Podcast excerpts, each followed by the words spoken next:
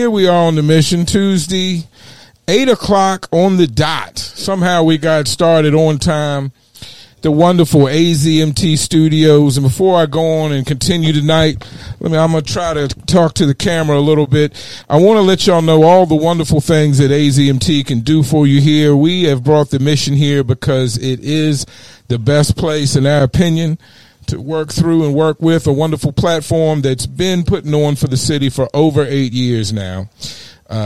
We've got August 26th, Welcome to Arizona Part 2, a showcase coming up. Be on the lookout for that. But beyond that, we've got a wonderful website where you can place your brand and your product. We've got a store that could be available to you, radio play, live event play, interviews, all types of promotion right here at AZMT. That's www.ArizonaMixtapes.com. Now, Kid K, Queen D, and the whole family here, Charlie, myself, we all look forward to servicing the Arizona hip-hop community. That's what we do. We provide great services at a nice price. So we hope everybody out there that's an artist that needs and wants a service will tap in with AZMT, because that's what we do. We appreciate y'all checking us out tonight. Let me get over here so I can get a little boom. It's another night on the mission. It's actually cooler than usual tonight. A nice 95 as the sun goes down in the city. Please, everybody, relax. Let's try to take it easy as the summer heat bears down. I'm coming off a great weekend in Omaha, Nebraska. Thanks to D&D Entertainment, Double D Entertainment, for bringing me out to Omaha, Nebraska, where I DJ'd for the great Keith Murray, the most beautifulest thing in the world. I had a great experience. Keith is still doing it on a high level. With all of his years in hip-hop, still wild, still crazy as ever. The most beautiful thing in the world, Keith Murray. He's got new music, which was surprisingly good. Sometimes they're older artists, their new music doesn't hit as hard. I'm telling you, Keith Murray's new music is some of the best music I've heard from him, so I can't wait for his new music to drop. We had a great time. We got a little lit. He was very generous and gave me some great drops. And we palled around at a Best Western in Omaha, Nebraska. So the crowd was great. They really rocked with Keith. They really appreciated his hits from all the years as he broke it down wonderfully. And let me turn myself down a little bit. Here we are. Now, we are at the AZMT Studios tonight. And like I was talking about, they've got great services here to promote your product, to promote your brand. Fully functioning, beautiful website that you could have access to service your product, maybe even get involved in a store-like activity if that's what you need, with the ease and breeze of working with a reliable organization. Now, this is the mission. This is where we sit down to talk to the voices that that aren't heard, and the artists of Arizona that need recognition, that need talking to. And tonight is a very special night to me. One of my inspirations since the first time I saw him perform, and now he's got his compadre Fat Mike back out with him. We're going to talk about all those details tonight as we welcome Ill to the stage at the mission, T-Bonez and Fat Mike, also known as Ill. Yes, happy to see you. Now, dude, before we get started, I just want to make sure your microphone is near wherever the speaker is. On your system. Can we just put this as close as possible to wherever the sound comes out? Maybe Mike can help. Yep. Just put that, and we'll get it right as it goes. I just want to make sure everybody hears you, T-Bone. I want to make sure everybody hears you. Tonight we're talking to my special guest, Ill. Let me make sure it's on. Was it clicked on? I want to turn it way up. I would like to thank you for booking us on your show. You've been rocking with me since day one. Actually, I think you're the one who introduced me at my first show in 2021 at the Arizona Hip Hop Festival. You saw a true MC beyond my disability, and you always showed me respect. And for that, I appreciate all the love. Hey, well, I appreciate you, T-Bonez, and that's very big coming from you to tell me that tonight. I appreciate that. I think that was, I did work that show, so it very well could have been me at that hip-hop festival. Yep, that was the night where your performance really touched my heart because of your performance, but not only your performance, your friends, your family, your fans, the people that came out to support you. It was a great performance and something like I've never seen before. Now, to our listeners and our viewers out there, you know, T-Bonez has a condition where he's in a chair and has trouble speaking. And if you haven't seen his performance, he writes out his entire raps and has them all sequenced to the beat, which we're going to talk about in a minute. I'm going to get to my notes so we can stay on point. And his performance is, and even better now that he's added Fat Mike to the situation. When I first saw T-Bonez, Fat Mike was somewhere else doing something else. We'll talk about that. But, you know, T-Bonez show is something like you've never seen before. It's a completely original act. I've never heard or seen anything like it. And it really touched my heart because it must be a great amount of work that goes in to you making and performing your hip hop. Let me get to my notes so we can stay on point. And then in between our questions, you know, we'll talk to Mike and get his perspective on things. And I'll try my best to go in order, T-Bonez, and this is something, you know, when did you start listening to hip-hop, the first question? It started at an early age. I remember my mom always had either Spanish music or old-school funk playing while cleaning the house. And back then we only had vinyl records, so she had a crate full of them. One of the vinyls that I really liked was Sugar Hill Gang's Rapper's Delight. I used to listen to it daily. Another record that I used to listen to constantly was a vinyl that my uncle gave me when I was younger. It's called I'm Chilling by Kurtis Blow. That's how I got the name T-Bonez. The funny thing about it was for years I couldn't remember who sang it or the title name. All I remembered was it had the old Transformers cartoon theme in the beginning. Yeah. So I just googled classic hip-hop songs that had that sample and I finally found it. I really related to the song because my real name is Tony, and in one of the parts of the song Kurtis says the name T-Bonez and some percussion starts. Years later I found out T-Bonez was his drummer, so I thought that was a cool little fact that I didn't know. I added the Z to the name because there's a gospel rapper that has the name T-Bonez. Okay. Yeah, I remember that record. I used to have that record. And T-Bonez, that was I'm Chillin' with Kurtis Blow featuring Trouble Funk. And T-Bonez was the main percussionist in Trouble Funk. And that's crazy that's how far you go back because that's an old record, T-Bonez. Yeah. That's no doubt. That's an old record. Drop instant knowledge on it too. Yeah. No, I'm an old head. I'm an old guy. Head. I go way back. I was here almost since the beginning, not quite. Now, Fat Mike, where was your first introduction to hip hop at? Where did you come in at on hip hop? Because you look like you might be a little younger, man. I'm 30. You don't have to tell us. We just say you're a little younger than me and T-Bonez. Let's just say you're a little younger than me and T-Bonez.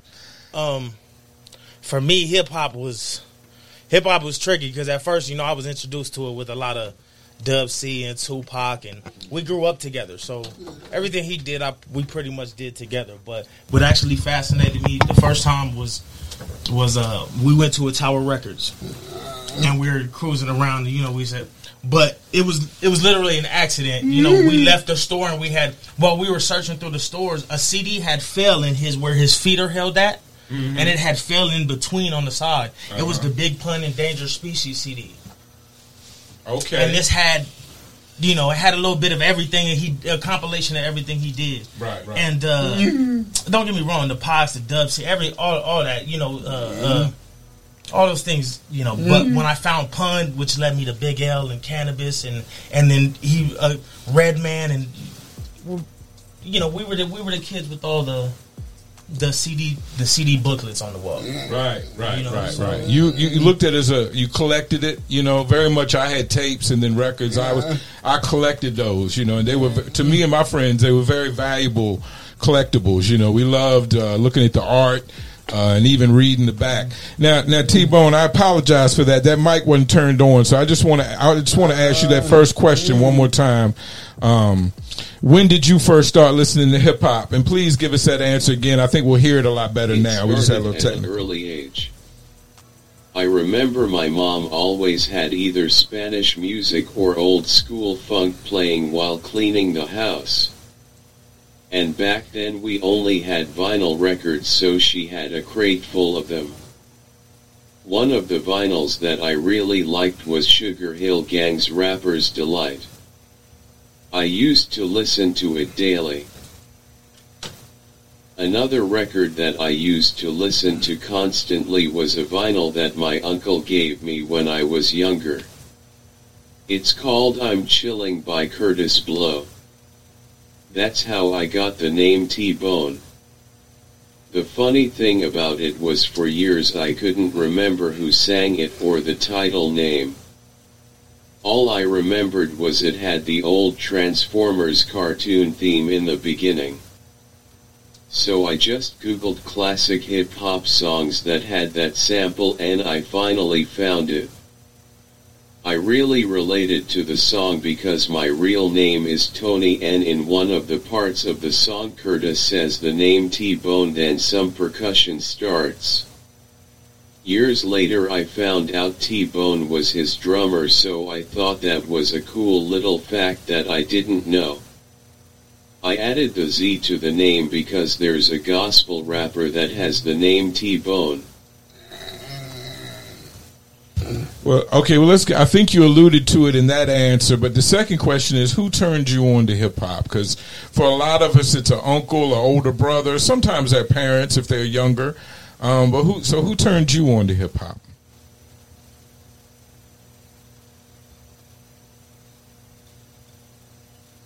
I started writing music when I was 12 years old. I'm 37 now, so I've been writing for 20 years. I remember in grade school me and my friends started making goofy rhymes about the teacher or whatever in the classroom. Then I started to make little songs about how I felt at the time. A lot of my early material was darker and closed-minded, especially when I was in high school. I learned through the years that I can't work a regular job. So music became my passion and a voice to express myself. I really got inspired when I started getting royalties.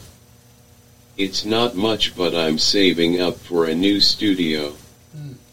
I started releasing my music officially in 2019 through the distribution company called DistroKid. Very good, very good. So who were, and you know, who were some of your early favorites? You mentioned some. Who were some of your other early favorites?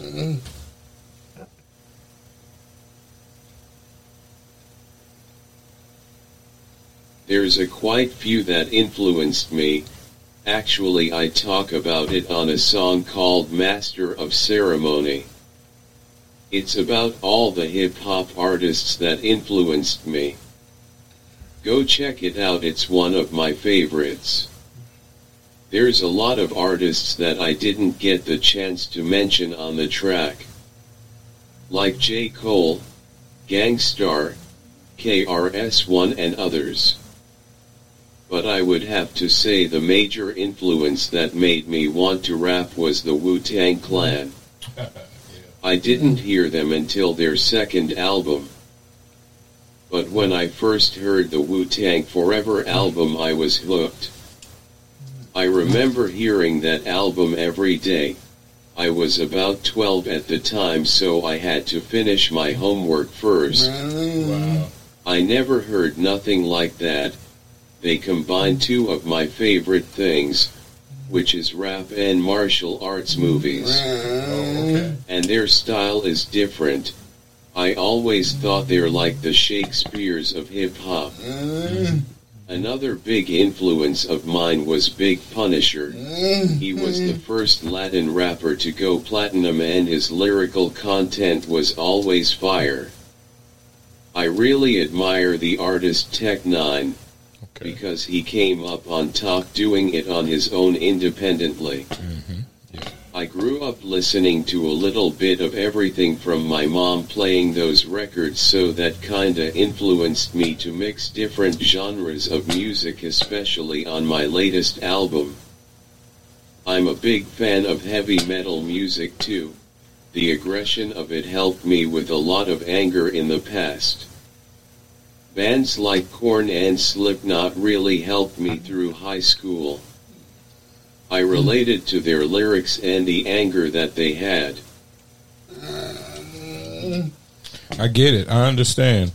Let's speak to Fat Mike about what were your early influences similar? Where did you come at hip-hop? And before you begin, I must say, has anyone ever said you resemble a young Fat Joe? All the time. All the time you get that? You do. You resemble a young Fat Joe. I hate that it's Joe and never pun, though.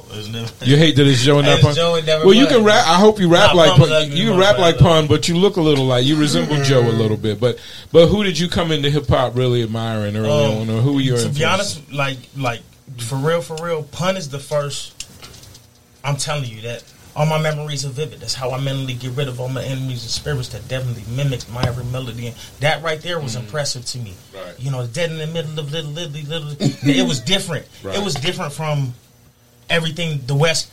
You know, Brother Lynch, and you know, Tech N9ne and all that. That stuff was cool. But where I in my mom's house, you know, where I was more of an R&B. R&B was always playing on those Sundays. See, we lived about 3 blocks from each other. We lived on the south side. Y'all cousins or just friends? We're cousins. Actual blood cousins. Okay. I wanted to highlight that. Y'all are cousins. Yeah, but, you know, his mom kind of raised me. So okay. So, you know, it's more like brothers, right? Yeah, exactly. Right. So we grew up together. So watching him, you got it. So I'm about 4 years younger than him, so 3 years younger than whatever. Watching him write all the time. I used to go help. We used to sit and go. It was a long... For me, that's why I appreciate you so much. I know you're gonna get to later, but me being gone, you know, giving him a platform, because I understand that to an ignorant ear, to somebody who doesn't know, because this is unprecedented. Yes. It hasn't been done. Yes. So if our music comes on and you don't know us from nowhere, and you hear him come on, you're not gonna know what's going on, right? Because I understand that. So I'm trying to address that. It's easier when you see it because you can kind of understand what's happening. But even then, to some people that don't understand technology, they still might not get it. But that's why I like to drive home the message of how important the specialness of it is, and how important all the work that T-Bonez puts into it is, because I see a lot of rappers that feel entitled, feel privileged, and they don't, you know, nowadays that it's easier for everybody to do rap, more and more people feel entitled and privileged, and they have attitudes sometimes, and these guys are not working near as hard as T-Bonez, and so that's why he is my inspiration, my motivation. When I feel like I need to take a shortcut, or I'm tired or don't want to do something I need to do, I think of you, my friend. I think of you, and I think of how hard you work to have your voice and to get your art out, and it's very inspiring and motivating to me. I just want to emphasize. No, go ahead and say that. I just want to emphasize, because it ain't just that. I want people to know how much work it is, because he writes all the time.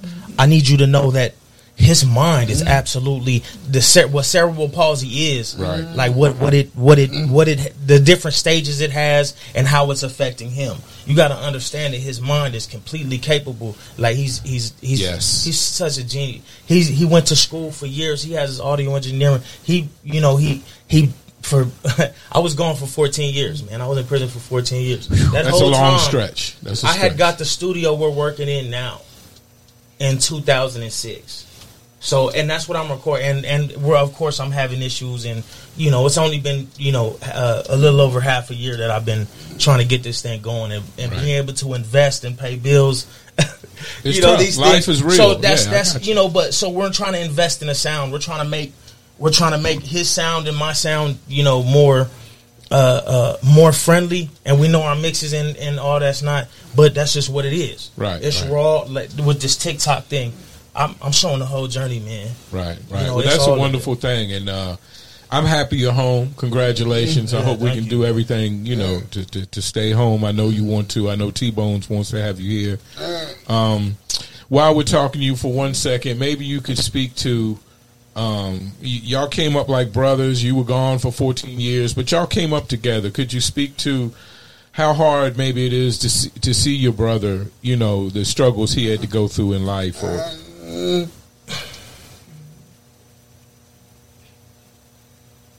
We grew up in South Phoenix, between 17th and 19th Avenue and Southern. Currently I live on 12th Place and Southern. I have a song called South PHX on my first album where I talk about growing up in the area. The first line of the song says, I remember rolling down the block till 6 o'clock, that's when the street lights came on. So you know when that happens you better get in the house. It was rougher back then, especially in the 90s. It's been through changes throughout the years, so it's not as bad. My mom raised me and my sister on her own, so we always been close. And Mike being my cousin, we always been like brothers. He used to live with us on and off, so I'm gonna let him say what his experience was like growing up. Okay. Like I said, his mom have, you know, raised me, you know. Mm-hmm. Anybody to speak towards any type of, you know, lifestyle that's glorified on it. Daily basis, as far as being understands, you know, you from the south side, the west side, it don't matter what it is, but you know those situations led to, you know, being loved and cared for by you know what I'm saying. Mm-hmm. This is my father's sister, mm-hmm. son, you know, and her daughter. Watching his daughter's older than him, Andy, Thea, Mom. I know y'all. Mm-hmm. I love y'all.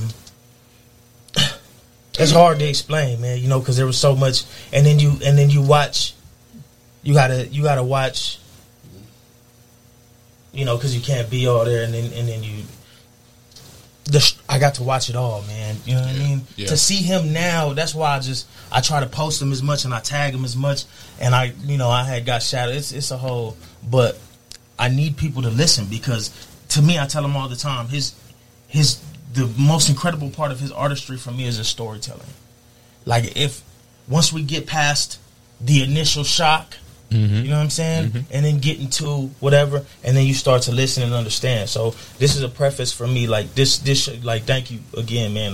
For all thank you guys for coming. I just want to say for our listeners, and so everybody understands what needs to be understood. And I don't let me speak out of turn, but some things I might ask you.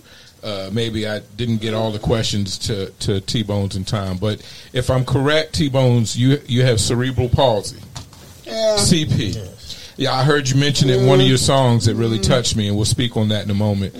But so for the people out there, cerebral palsy, I've been reading up about it today, is a condition that affects people in various different ways, from mild to severe. You know, and it's about your brain being affected and not being able to properly control your muscles. And so, you know, we've certainly most of us have been to school and interacted with people that might have CP in life.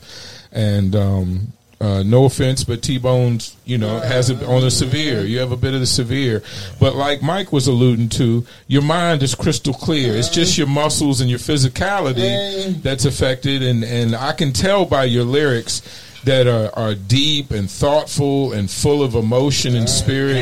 You know, I can tell by your lyrics You had a song I listened to where you spoke of your CP and not being able to have a son, and certain other things in life, and what that, how it was affecting you and what that meant to you. And I think it was called What If. You have a song called What If? If for all the people that maybe want to get a quick flash of your poetry and your life, I think that song like brings it home very fast. And it's very heart touching, very emotional, very because you tell the truth and you let it all hang out, you know, you put it on the table for everybody to hear, and that's what we ask for our hip hop artists, and you definitely give that to us. So I guess I'll ask Mike this because I didn't prep this question. So so T-Bonez has been in this pretty much condition physically his whole life, right? Yeah, you have something for that, T-Bonez? You can feel free. I'm glad you asked this question because I want people to be aware and help them understand. And I talk about my disability often in my songs, more noticeable on the track called My Shoes. My disability is called cerebral palsy. I wasn't born with it. I got sick when I was 3 months old. And the doctor found an infection in my brain. There's a couple of different forms of it, but I forget what they affect. But my form of cerebral palsy affect my muscles and motor skills. For the longest I let it get me down, but music helped me express myself, especially when I started to record with a computer.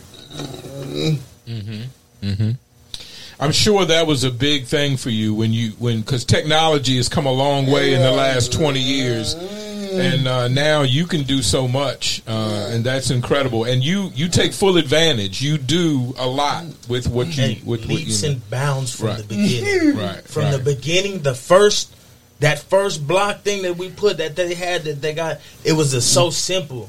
But the idea, this is his idea, man. Right. His writing, he did all this, and of course it got harder. And then I got Pro Tools. We got to play. We got to chop it. Right. Now he has a whole, and every time he advances, he finds another way to keep making it. And it's just so. I can't wait to show, don't get me, I promise you I'm going to show you guys all. You're going to see it all, man. TikTok is just the beginning. Thank you guys. I know you guys are here. A lot of people are telling me, thank you guys for coming. Well, you should be a motivation, an inspiration, not just to people with disabilities, but to everyone, because the human life, you spoke about growing up in South Phoenix, which I've heard and know from stories people have told me, that growing up in South Phoenix can be tough enough. And then to grow up in South Phoenix with a disability, it's got to be so tough, and just another world of issues and problems. And I'm so happy that you found music. And I've got my friend's in a heavy metal band I want to turn you on to, and I'll send you the info through Facebook so you can check him out.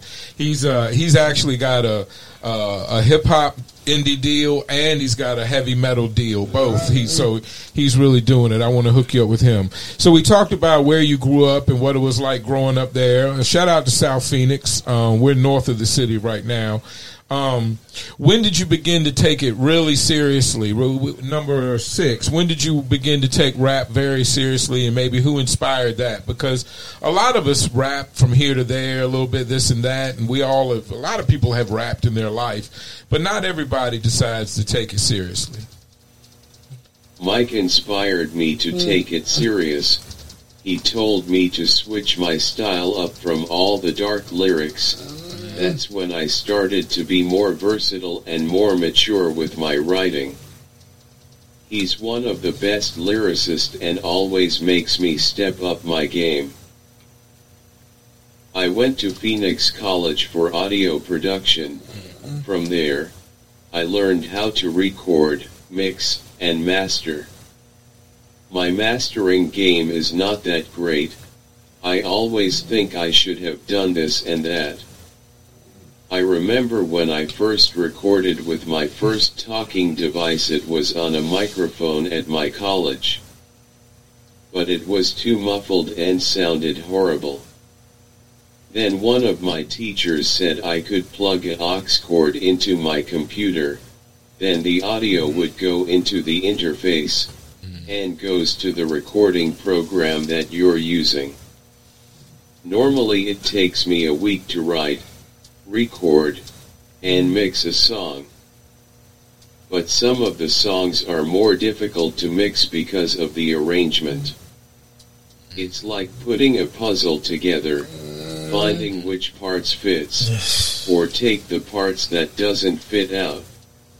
My favorite part of mixing is messing with the effects like EQ and reverb.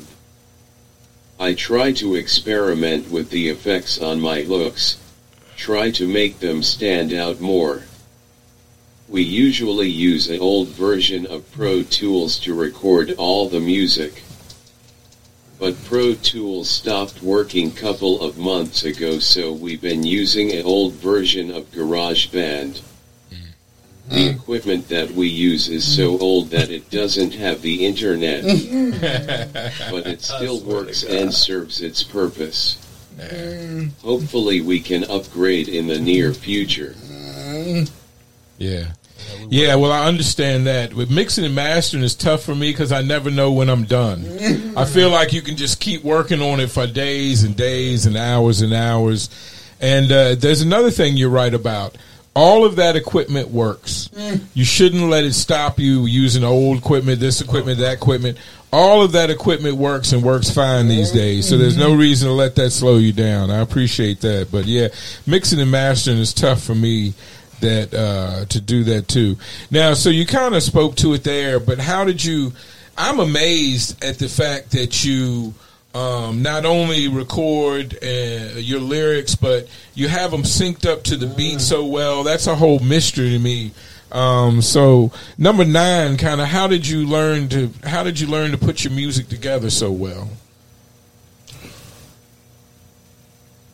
Like I said, I plug an aux cable into my computer. Okay. Then it goes through the interface and goes through the recording program that we use. As far as my writing process goes, I usually write my verses first. I hate writing hooks for my computer. I usually write them at the end cause I can go off the verses and think of a name for the song. I've had a couple of communication devices that I recorded with throughout the years. I think my current one is the best so far. It lets me to be more creative and it's easier to mix with the songs. Well, hey, respect and salute to you because it can't be easy. It must take a lot of work. But surprisingly, a week to do a song is not that bad. That's pretty fast. That's pretty quick. I know other people are slower than that. I asked the question, when did you and Fat Mike start working together? But I get the feeling that's been a lifelong thing. Well, go ahead and let's hear the answer to that question, then we'll get Mike to add in. Growing up together, we always been close like brothers. We started rapping together around 2004. We started ILL around 2005 with our friend Sticky Tones. Shout out to him, man. He's been doing the family thing and holding it down for his family. Also shout out to his brother Mario. He produced a couple of my tracks. We had a couple of meanings for the name ILL. But I thought infinite loyalty to lyricism sounded better and fit with what we're about. I'm gonna let him tell the story how he got his studio and how I ended up with the equipment.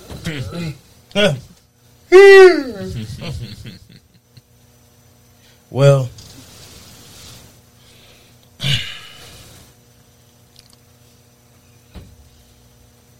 you know what, man? I don't even want to be honest, man, it was just I don't want there to be any misconceptions. You know what I'm saying? Okay. You know, I worked hard, man. You know what I'm saying? I was a full-time student. I was renting on a house. You know, I I was doing everything I could, you know what I'm saying? And the music was huge for me, you know. Mm-hmm. It's not just, you know, my passion for it, because when writing for me, you know, I can't, it's not even, doesn't even compare, you know, as far as what it does for him to me. But, you know, that was everything, you know, because it was different, it, you know, mm-hmm. just. But I ended in a position where, you know, it costs money to make money, man. Yeah. You know, especially here, there's not a bunch of U's around here. People aren't looking for or seeing something and going and reaching their hand out, you know. And if it is, it's usually toxic, you know. Mm-hmm. The little bit of running around I did and performing, you know, the old famous Sam's and the Loft and the fish pubs and all that stuff, you know, I chased it all down, man. The college, all that, you know. But like I said, it takes, you know, and shit should be hard, you know. And you come from a where that's just product, that's just is what it is, you know. That's what comes to you. So you know, it only takes once. So that's why I'm not trying to. I just want y'all to know I'm heavy preaching this to, especially a lot of my younger friends and homies or family and my little cousins, you know, because you couldn't imagine what changed over the last so many years. You know what I'm saying? Mm-hmm. Not just Peter Pipers and shit and fucking everywhere and fucking housing, you know, not just that, but breaks in families, man. Mm-hmm. You know what I'm saying? So many relationships fractured and different, and the way people speak and talk are different. Mm-hmm. People that you call family, you don't even know. You know what I'm saying? And then there's so much ambition, expectation, you know, not only for myself, but, you know, there was so many other things that I'm not gonna, you know, but, you know, you want it so bad sometimes, you know, and you're willing to go do anything to get it. And it's how I felt recently when I came home. I felt like there was so much riding, you know, because, you know, I come here and then my mom's situation and everybody and my situation, and to me, you know, there's grandiose plans that I've been studying, I've been working hard, you know, all these things I've been writing, you know, you name it, you know. But, you know, Mike Tyson said, as soon as you get hit in the mouth, it's different. Mm-hmm. As soon as I came home, you know, wave after wave of it had me unsteady, you know, and I'm out here pushing the best. You could see it, you know, I kept you know, my son was, that right there was hard than anything else, you know. Prison, I try to tell people, I told people in there, I did 15 years in prison. He's been doing the last 36 in his mind, in that chair, in that body right there, in his head. He's been in prison right there, mm-hmm. in that body. Mm-hmm. Every day, all day, 24/7, to get up, he has to, that right there. And then when I tell you, his entire life has been dedicated to this craft. Mm-hmm. So is mine. Yeah, except I lost, you know. Yeah. So to see you do what he's doing, for me to push this, my son. I want to bring back to this. I'm trying. So when I lost my son, it was a couple months after. I think it was like 4 months after I got out. I lost my son for whatever. So I posted a video on TikTok because from the day I got out, was the first video I ever posted, was that first day out over that T Grizzly beat. Mm-hmm. I did it. Boom. I went to the gym. I came out. I shot the video. Video did pretty well. Boom. Whatever. That day at the hospital after the baby, I posted a video. I was screaming and crying, whatever. Well, that video went viral. I started working at FedEx that day. That day that he passed, I started working at FedEx. My mind wasn't thinking about coming home or none of that shit. You know what I'm saying? I'm a former addict, man. You know what I'm saying? Like, I didn't do drugs my entire life until the end of my bid. Like, you know what I mean? But when I went. I was fully. It changed everything. You know what I mean? Mm-hmm. So in that moment, when I got out, I come to get my phone out the locker and I went to go leave. You know, my son's soul recipe. I get out and I open the thing and it had 800,000 views in 6 hours. That video right there. It took me by. The only way I could think of is that's my son. You know what I'm saying? Because then it wasn't just that. I woke up in the morning, 1.6, and then all my music, all my videos started. Now this is a transparency that I've had from day one when I put it out to I posted it, and since that day I've been posting the same. I went through an ugly little thing where you could see it. I'm not you could if you watch my content, I got about 600 videos. If you watch it, you could see that whole. I look like shit, man. I let my shit go. I was drinking. I was. Mm-hmm. You know, whatever. But it was him, man. It was going to them shows with you. You know, you guys giving me us them opportunities, other opportunities. Going to his house every weekend, making sure even when those jobs, you know, nobody wants to be 30 years old and you know struggling. You know, I have no credential. I had no credentials. I don't have any discernible skill set. You know what I'm saying? You don't have. Two pennies, you know what I'm saying? All I had was them. My mama, I love you. Yeah. Pops and them, that's all, that's it. And this music is so, you know, you get this platform, man, and you try to press it. It's just I just want people to know what he's doing. Like I want how he's doing it, how much time he's put into it. Know that we're working. It costs money, but we're working. The sound will be better. Mm-hmm.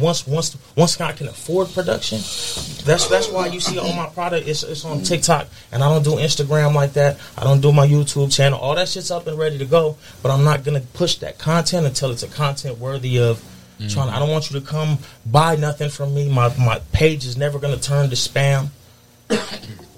I'm going to give you full disclosure and let you know who we are, because when it comes, I promise you the music's... You already know we're bar heavy. If you don't know, for any listeners that you already know, I'm bar heavy, super bar heavy. You know, we come from that root. I come from battle rapping is what made me.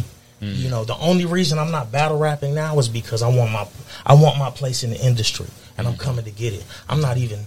shy about that. When I talk to the people that I'm trying to enter, I'm coming for all that shit, man. My music is different. I haven't even let nobody hear it. I keep posting old prison raps on these TikToks. I ain't even let nobody hear no shit. The shit we're doing on this ILL shit, go get that test of me that we're finna drop this little shit we're doing in this first preliminary little thing just to push out, which is doing, you know, we only put out 2 singles, but just know the sound is going to be different. When I find out how to and push this and punch it, and I get a chance to show, because TikTok is so disrespectful the way it exploits, what it exploits, and how it exploits. But that's everything. Mm-hmm. But it has to be given a chance. There has to be a way to get to an algorithm. You have to be consistent. That goes to every platform. People don't want likes. I mean, the platforms don't want likes. Anybody could tap the screen. They want interaction. Right. That's why I tell my people, everybody, you know, those comments. That's why I let all the people, the haters. There was 20-something thousand comments. You wouldn't believe the disrespectful shit people said about my child and me and just horrible shit. This is how crazy it is. I post my content. I post for hours on his content, editing videos and shit. I was on break the other day, and I clipped somebody was like, "Oh, tell me the worst black joke you ever heard." I'm at break. You know, I'm whatever. You know, content is hard. I'm posting 4 times a day. Mm-hmm. Most of that shit is goofy as hell sometimes, and it's hard. You know, Saturday Night Live misses half of the time. Mm-hmm. You know, because they push out so much content. Sure. So I'm pushing out. So, ask me about. Okay, I stitched the video. I'm 2.4 million in 4 days. This is the bullshit compared to when people are pouring their heart into content, because once you put on a link or anything like that, that's of you pushing yourself or selling yourself, TikTok automatically pulls back, because now your shit is spam. Now your shit is... And if you want us to promote your shit for you to make money, they want to promote it. They want their cut. They want in for. Yeah. You know? They don't want anybody getting that money directly, for sure. Yeah. And they've all changed and gone that way. Well, I respect, Mike, how much work you're putting in and you know, you're out here and... I'm sorry for your son, first of all. You know, apologies for that. You know, a lot of hard times, a lot of tragedy, both of you guys, and I'm sorry for that. But unfortunately, good music a lot of times grows out of adversity. Mm-hmm. You know, good music grows out of bad times for a lot of people. And I feel like for you, T-Bonez, music is, I mean, this is your outlet to the world, right? Yeah, it's a big deal. Let me get back to the script. What are you guys, and either one of you can answer this or you can both speak to it, but what are your current goals in hip-hop? I think it was number 12. What are your current goals? I'm starting to learn about the business side of the industry. I think I have the music side down packed, but I'm still learning how to market myself and have more listeners. You have to watch out for the snakes that just want to take advantage of you. You have to make the right connections and meet people who you can trust. I want to get the ILL brand more out there, perform more shows, and make music that people can feel. I don't expect to get rich. If we make it big in time, then hell yeah. I know it takes a lot more than talent to achieve that goal. If I still can make music and have an impact on people's lives, then I'm good. My current goal is to upgrade the studio. I've been saving up and I'm almost there, so hopefully next year. A quick shout out to Rome from 867 Entertainment. He booked us on his last tour. Hopefully we can make more connections like that with other promoters to do more shows. No doubt. Mine differs. My goals differ. Okay, I fucking absolutely expect to get rich. I know it for a fact. I know it. That's why I tell him. See his. I write a lot of R&B. I can't sing very well, but I haven't even got to play with the I haven't even got to play with it yet. But well, another thing, you can sell those songs. You don't even have to sing them. You know? I said, my aspirations are a little different. Like for him, I'm trying to. His storytelling, like the inspirational content, you know, it's even though the talented, the bar heavy, all that. Like for me, I want the billboard, man. Mm-hmm. You know, I know what I have to say. You know, I know that there's sustenance in my content, in my music, his as well. You know, it's just right now it's making. Giving them the sound, giving you guys the sound that's worth it. Until then, I can't, you know. And you know, thanks for Nip and all the wonderful people that I've come. Keita Rockman, thank you. You know, all the people who gave me all this advice. You know, that's got me on my heels. Patient, you know, trying to be patient because don't get me wrong. You know, I would love to, you know, be all over this shit, but I'm on parole, man. You know what I mean? I got bills. You know. How long will it be before you'll be able to travel? Before your parole lightens up? The beginning of 2024. Okay. Hopefully, not too bad. Not hopefully too bad. A little bit. Hopefully sooner. Before we continue on with T-Bonez, let me speak to you 1 second. You know, I don't want to get deep into, you know, whatever got you incarcerated or your incarceration. But if you could speak to that transition, maybe you could drop a gem and help somebody out with those first. What was the most important thing to you the first couple weeks you were home? So when I first came home, all I could think about was, I mean, you know, because you think about everybody's question is, what are you going to eat first? Mm-hmm. What are you going to eat first? You know what I'm saying? Yeah. You got something lined up. You got something lined up. You know, whatever. You know, all these little weird questions. But in my mind, all I could think about is that first day out video over that T Grizzly beat. You know what I mean? Because I had contemplated over long. I got so much. I got so much. You know what I mean? And it's like, I was contemplating, like, what's going to be my first, you know? And I was like, well, why not, you know? But how did you come out of you came out of the ground, you hit the ground running with the TikTok. Because that was your first idea. Were you aware? Did somebody inside put you up on what was happening in the world? Because it sounds like you kind of knew ahead of time a little bit. So I used to, baby, I love you, baby. We used to be talking at night, you know, doing our thing, talking all the time. She would, that would be her pastime. And I would make fun of her, you know, like, TikTok. Right. Sure enough, I came home and... You shorty told you about it. But as far as what you were alluding to what you're saying, I'm sorry. No, it's all right. It's difficult because there's so many things. But all those disadvantages, you know, there's so many advantages too. You know, it's like balancing your checkbook. Liabilities and assets. Everybody has them in every situation. Sun Tzu's, those laws, they're so powerful. But every one of those things, regardless of how profound they are, they do not work the same in every situation.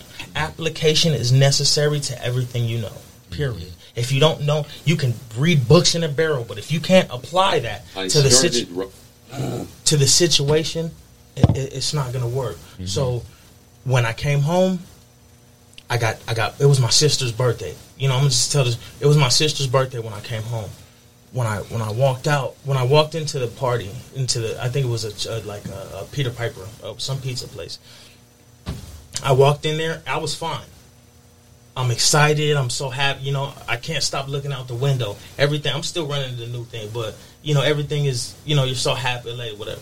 When I walked into that place and got surrounded, like everybody, hey, and the handshakes, people clapping me on my shoulder from behind. Like there was so much. Everything changed. That was my hit in the mouth moment. Mm. You know what I mean? Realizing, and then from grocery stores to, public transport, just regular, the way people talk, everything is different. Everything is different, man. And it's going to be hard, man. It's not going to be, and this is for the people going through it, because I know people look at it and understand, because people acknowledge situations all the time. But until you understand them, I'm going to be honest with you. I thought depression and anxiety was a crock of shit until I experienced it. You know what I mean? Right. I don't know how to explain that to anybody else. But, you come home with plans. But when I told you, I had no credentials, I didn't. I had no, thank God, I had family and people that helped me. There are people by the hundreds coming home every day in every city that come home to nothing, to halfway houses, no family, most likely addictions, such and so forth, and they find their way and push their way out of it. But every day is hard, Every walk, every bus, every ride, every time you have to ask somebody. Being completely dependent is a mind in and of itself, especially for men. Exactly, because being a prideful person and not being able to care, hearing your families and not being able to help it or appease it is difficult. Yeah. So and then you come out and now you have the opportunity and your mind's been you're so excited to be like, man, I'm gonna go get this month. I'm gonna go make it happen and take care of everybody. And then you hit this 6 month and you hit this wall and you haven't progressed at all. Mm. And it you lost everything that was even. And you're trying to find this reason to not go back to that. You know what I mean? Because every argument or every whatever it was, it's always something. But there's so many stupid inspirational things that And I know it's super corny, but there's so many things that I see or go about in every day. But it was Tom Hanks saying, "This too shall pass." Mm-hmm. You know what I mean? Yeah. There was a night that I was up drinking. I think it was like 3 a.m. I was drinking. I posted on TikTok. I'm slamming the bottle in the. I'm in the closet at like 3 a.m. You know what I mean? In there, what's it called? Watching TikTok. Whatever. And I see him like, this too shall pass. And it was insignificant in the moment, but when I woke up, I thought about it. Mm. And there was. There's been this learning curve for me trying to be a father, and that's difficult because I'm still trying to figure out how to be a man myself. How to stop being a child myself. When I tell you I've been dependent my whole life, at 16 I went and got my GED, man. The day I turned 16, I went and got my GED. My mother went to Denver. I got my first apartment. I got my GED that week and enrolled in Phoenix College, where he was taking his audio engine. Jamie Weddle, thank you. Changed my life. I wish I would have took the advice and all the blessings he gave me and ran with it and not because it was that moment where I collapsed before that sent me to prison is the same moment that I had I had to realize I'm about to make the same fucking mistake I've been making all my life. You know what I mean? Mm-hmm. I let tragedy or a misstep or I get so fucking... so discouraged. You can curse. It's okay. So discouraged. I get so discouraged by not meeting my expectations. Mm-hmm. My mom's whole situation, everything that's going on right now, is a knife in the heart to me every day, all day. You know what I'm saying? It's hard to explain to your mom why you don't want to talk to her all the time she calls. Or when you go over there, you're not. It's hard to look at her. You know what I'm saying? Like I and then in all those moments, you find those moments where you procrastinate, or there's moments of indecision, or you have those. I'm at job. I just did 12. I just got out of work. I just did a 6. I just did a 12. I'm doing 12s. I'm trying to get. I'm trying to get it all, bro. You know what I'm saying? But there's moments where that's not enough, and it don't feel like it's enough. You know what I'm saying? And you just want to. I've been doing all this, and I got nothing, and it's that shit. And it gets worse for. I tell everybody that when they have problems, you know what I mean, it's gonna get worse. The young ones, I know that seems crazy, especially when like my younger family members, with love situations and all those things, troubles, parents. What I know it sounds bad at the time, especially when you're so mad and upset. But you need to know it's gonna get worse, right? But it's gonna get so much better. Yes. Yes, and that's the message. It's life is an up and down. It's a roller coaster, man, and for us all, you know, some of us are much bigger roller coaster than others, but we all feel sick. You know, no matter how big the bumps are, we all get sick from time to time. What do you what do you guys? Whether it's, you know, I had a friend that used to. He wouldn't drink. He claimed he got high off Coca-Cola and Doritos. And people have candles and incense and, of course, drink and smoke in the studio. What do you guys vibe off of when you're in the studio working? Some people it's coffee. You know, you never know. Weed. I stopped drinking, but I still smoke weed. Okay. We used to party hard back in the day. I'm 2 years alcohol-free now, mostly for health reasons, but I just got tired waking up feeling like shit. Before I stopped drinking, I made a song called Drunken Words. Basically, it's about all the stuff that you want to say when you're drunk. I live by the motto when Nate Dogg said smoke weed every day. I just love smoking blunts. Sometimes it helps me to write music or helps me relax my muscles. I can't handle edibles. They just hit different and I can't control it. I get it. But with the blunt you can just chill and smoke. That old school. I smoke weed. Yeah. I try to smoke weed. Everybody smokes weed. You know what? I'm learning about a new form of weed every day. Yeah, that's fun. That's a good hobby. I participate in that hobby myself, smoking and learning and smoking.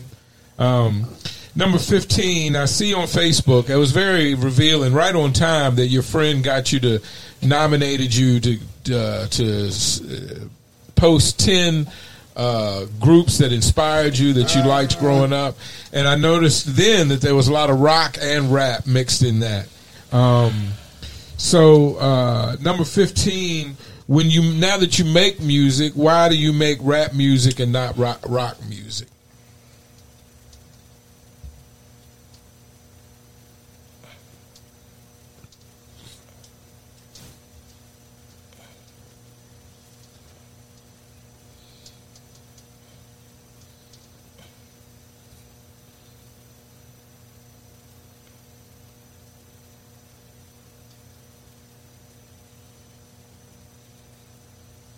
Rap just always been my thing, ever since I was younger.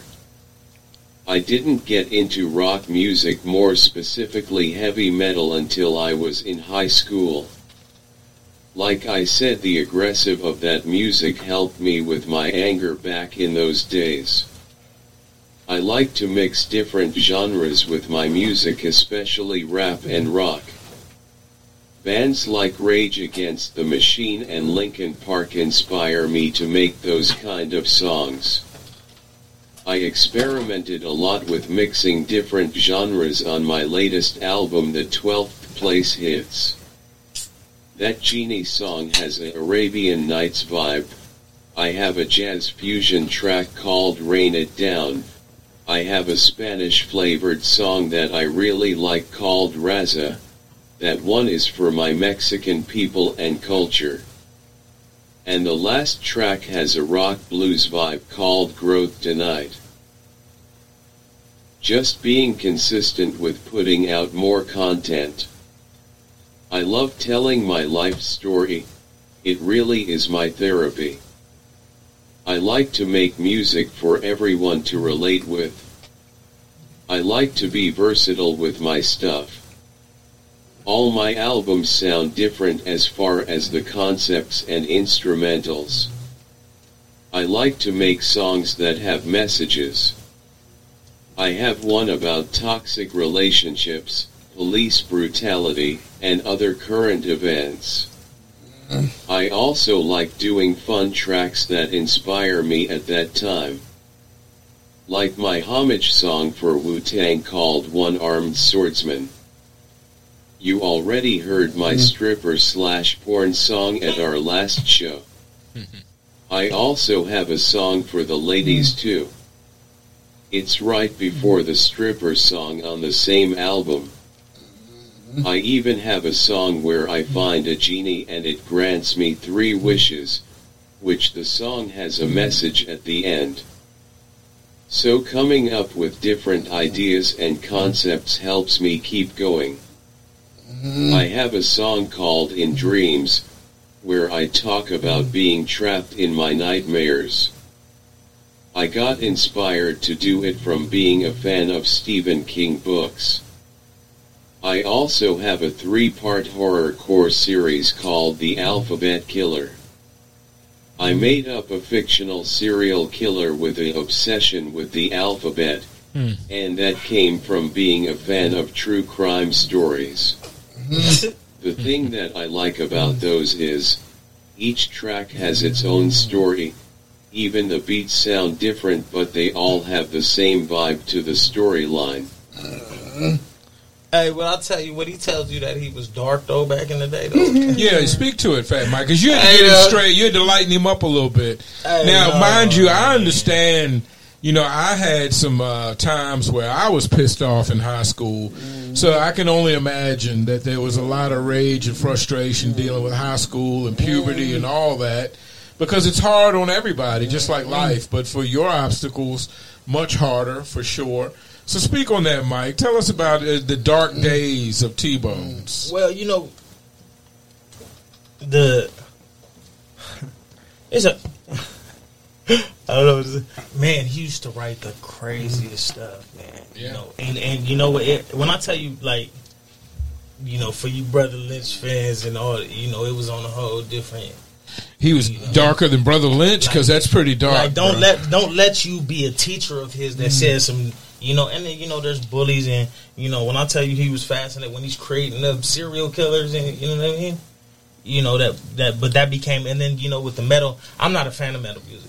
You know, I ended up, when I got the studio at first, when I started, because that was the plan. You know, I'm like, I got my audio engineering certificate. I'm going to open the studio, start selling studio. Man, musicians are broke. That's it, you know, 14 grand.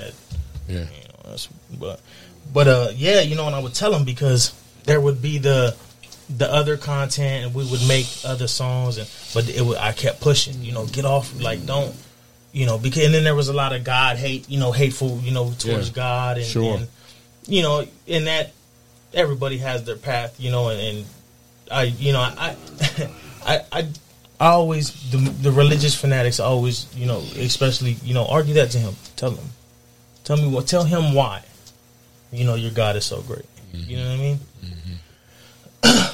Everybody has their, and don't also, I don't ever discourage religion. You know, I hate that it's been, you know, it's been used for such, you know, ill game, but that's everything in the world. Sure, the church doesn't separate that. Right, the church is just one of the more powerful organizations. I agree. So, with you. So, you know, all those things. It's kind of like I would tell him. That's why when I told you a battle rap, I don't want to be in a box. I don't want him to be in a box. My visions of him or his song playing when the torch is getting parried at the Special Olympics. I want his video. I want. You know, I want him. I try to tell him. See, I'm an old rapper. I'm an old battle rapper. Like, I'm one of these old, all that, you know, everybody's running words together, you know. Back then, what I did was so original and creative, and then there's shock value to the way I look. now, man, if you're people are, man, they've got, it's evolved so well. Of course, the mainstream stuff is a lot of, you know, is different. You know, the mumble stuff and the bubble, all that stuff. Mm-hmm. You know, and it's prominent. You know, but for the ones listening, looking for the hip hop heads, the bars are out there, and the bars are different. So I'm no different from, you know, my story, and we're gonna see if the push makes me different. That's why I keep the push. That's what's next, is the push. Mm-hmm. But him, he's gonna change the effect he's gonna have. Especially think about. Hopefully not, but I hate to say, but think about all the ones that's gonna come. When I tell you this is unprecedented and it hasn't been done, think about how many people in his situation that don't have outlets, period, that don't have outlets. Or all just haven't figured out the electronic. I think for a lot of people, they haven't figured out the technology the way you did, and they don't know that they can sing and rap, you know. And once they figure out they can sing and rap, we you know, it's about human experience. And that's why I appreciate you sharing yours, T-Bonez, and you as well, Fat Mike, because hip-hop is big on sharing human experience, like our talk here tonight. And you found a way to share your human experience, you know, and I think that's incredible. Yeah, I think that's incredible. One last question, and then I'll let you both speak on whatever you want to speak about before we get out of here. But the last question, I think I hit a little bit too much of the weed when I was writing some of these questions, T-Bonez. I copied myself a couple times, and some of them weren't that creative. But anyway, this is one of the ones I usually ask people, especially for people in certain situations. When I got into rap, it was a bit odd telling my friends and family about that I wanted to rap or that I wanted to DJ. People didn't think maybe it was my place to do that. What was it like for you guys telling your friends and family that you wanted to be a rapper or that you wanted to? My family always supported me on whatever positive things that I do. Quite few family members were at my first show. I was nervous, but when I saw them rocking with the music, I started to get hype. I'm close to my mom and sister. They're my biggest fans, I think. I made a EP called Family Issues. It's a small 4-track project about my family. It really helped me through some things that I was going through at the time. My favorite track on that one is Unread Letter to My Pops. Before my dad passed, I didn't see him over 20 years, so it's basically a letter to him as a man telling him how I felt. In the process of his death, I met my two half-brothers. We met 20 years later after he passed, so I'm grateful for that. Man, that's heavy, man. Your story keeps getting heavier the more we get into it, T-Bonez. What about you, Mike? When you were probably a younger guy, you know, when you were 16 before you went away. What was it like telling everybody that you wanted to? Because to be honest, some people thought I was crazy. They didn't want me to rap, or they thought I was crazy being involved in hip hop. What was it like for you, Mike? Well, I just want to, you know, I don't want to make it sound, because you know that I don't want to put anybody out like it wasn't, you know what I mean? But when I tell you, you know, it was just my mama, man, and them, yeah. You know what I mean? I didn't have nobody else. So, you know, my mom ended up was going to Denver. She ended up getting a raise. She ended up moving to Denver. But I was still, of course, I'm a child. I had to wait till I was 16 to be able to get a GED. But you wanted to stay here. You stayed here. When she moved, you stayed here. I wasn't. You know, I had these. You know, I wasn't leaving. Everything was. So, so when I did it, everybody thought I was crazy because I had gotten to a car accident. I had broke my femur in half. I got bars in all up my leg, whatever. Well, I ended up getting a settlement for that, but I wasn't gonna get it till I was 18. So you know that once I broke my leg because of it was football at first, and you know that's what I wanted. I wanted to play football, but once I broke my leg and all that, you know, I had been writing with him. When he mentioned Sticky. Sticky was somebody we used to, me and him used to ditch class all the time. And at lunchtime in Power 92, we would always kick ciphers every day, me and Sticky. Boom, we would bust little ciphers.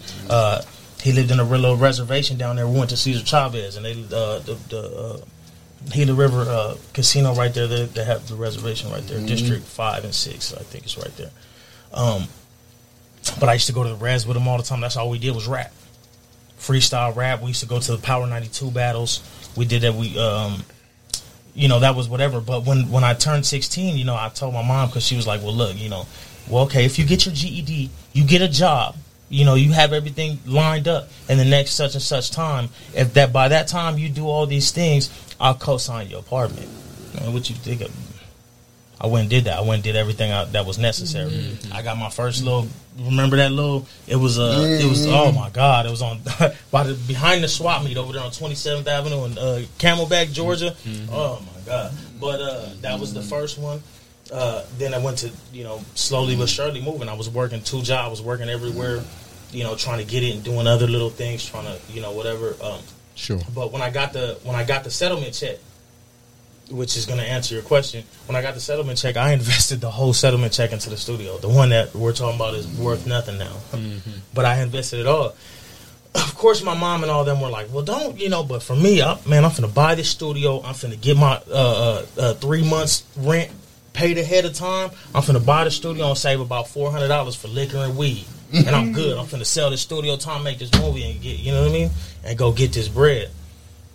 I mean, it just didn't, you know, but as far as my mom, you know, my mom ain't never not been behind me.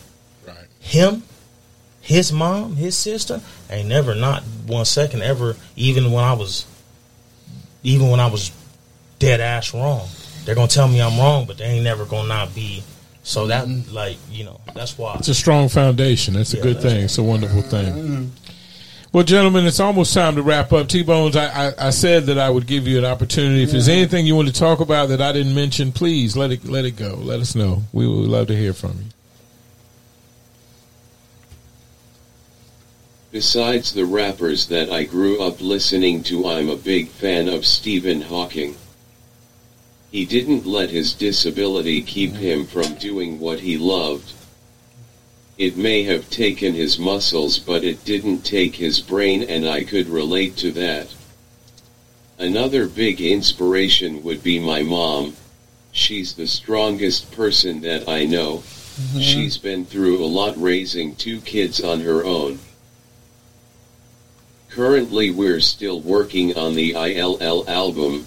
We kinda had to put it on hold because life happens. Yeah. Mike just got a new job, so it's harder finding the time to record his parts.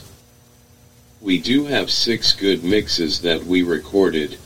I just feel like it needs at least 4 more tracks to feel complete. In meantime, we released 2 singles to get our name out there.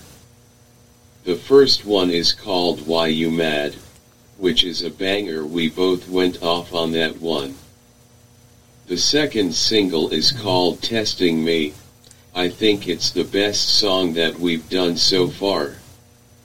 My verse on it may be the most powerful that I wrote. I'm currently working on my 5th album right now. I'm planning on calling it The Return of the One-Armed Swordsman. It's a call back to the original track from my first album. I'm shooting for 16 tracks on this one. It may take a while, but I might put out a single to promote it. I'm attempting to make the album clean without any cussing. Method Man inspired me to do so, because he hasn't cussed on an album in 10 years. All of my music and ILL music is on all digital platforms. Spotify, YouTube, iTunes, Apple Music. If you buy any music from iTunes, it would really help us out. That's where we get more royalties, I noticed. Just search T-Bonez for my music, and search I.L.L. for the ILL music. People can find me on Facebook. Just search T-Bonez Martinez. That's where I promote most of my stuff. I'm on Instagram also. My handle is T-Bonez_Martinez. I usually just do the reels with my music. I'm on TikTok at T-Bonez Martinez. I've been getting a hand on using that app. I have a Twitter under T-Bonez Martinez. I just use T-Bonez Martinez for the social media stuff, but my actual artist name is just T-Bonez. Yeah, and I can vouch for it. I found What If and some of Ill's music on Spotify. It's real easy. If you search T-Bonez, T-B-O-N-E-Z, you'll find all of T-Bonez's music and all of Ill's music right out there in the streaming world.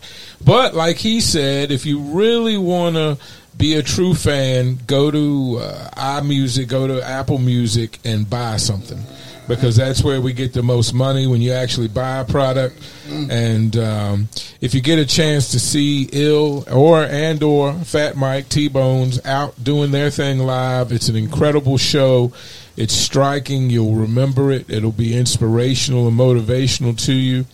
It should be a call to all artists to work harder and follow your craft, follow your spirit, speak your mind. I feel for you, T-Bonez. It must be incredibly frustrating.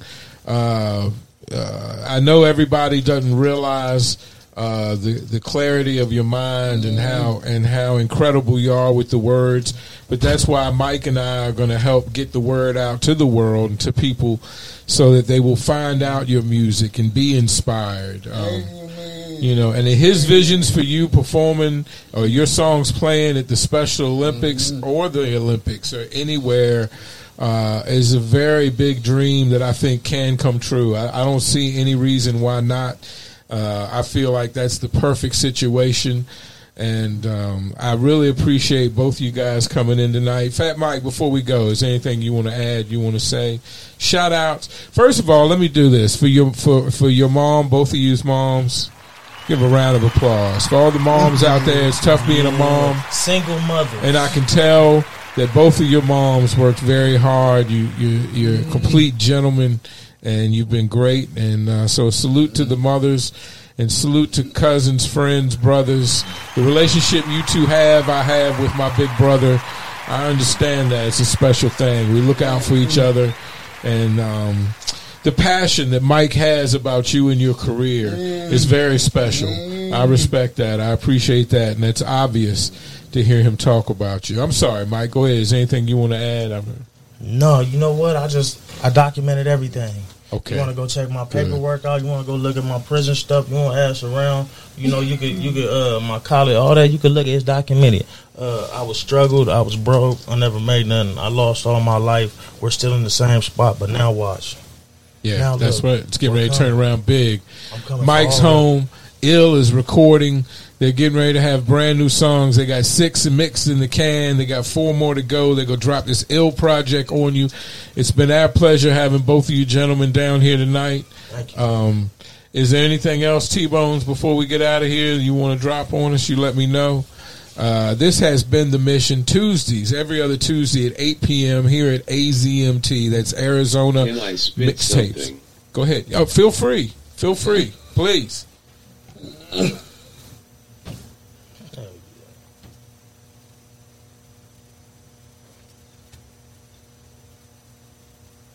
T-Bonez, ladies and gentlemen, with Fat Mike, also known as Ill. Together they're Ill.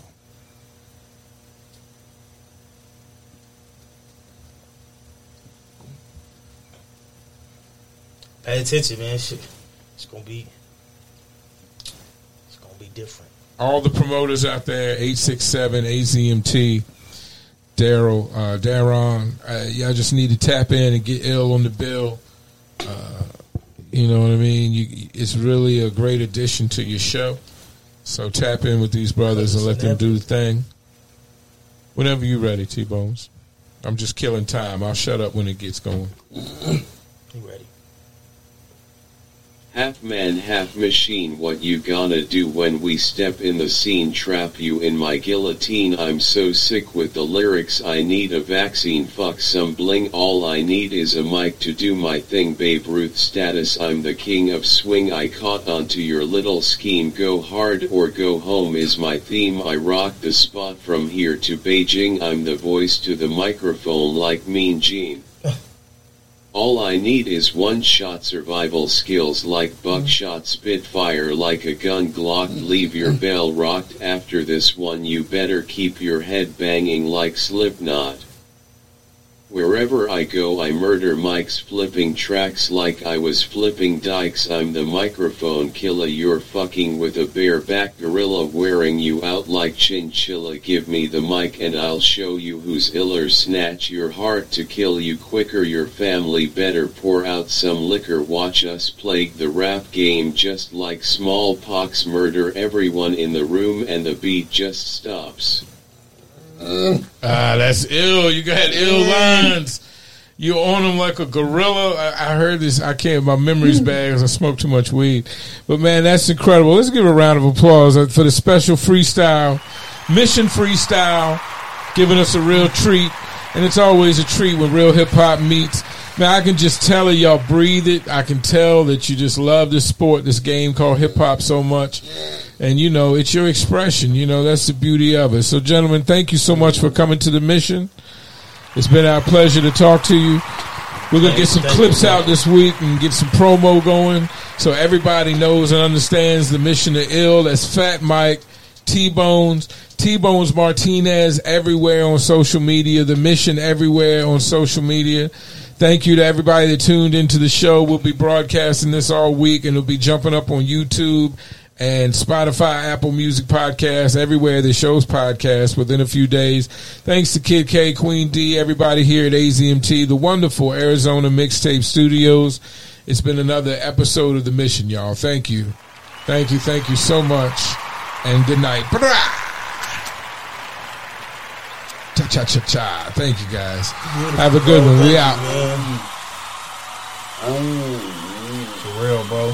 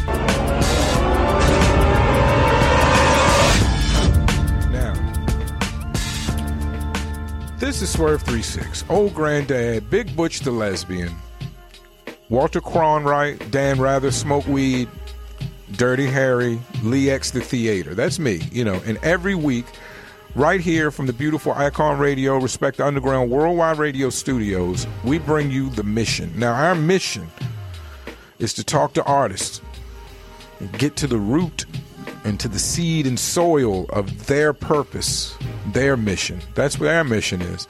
And that's what we do here.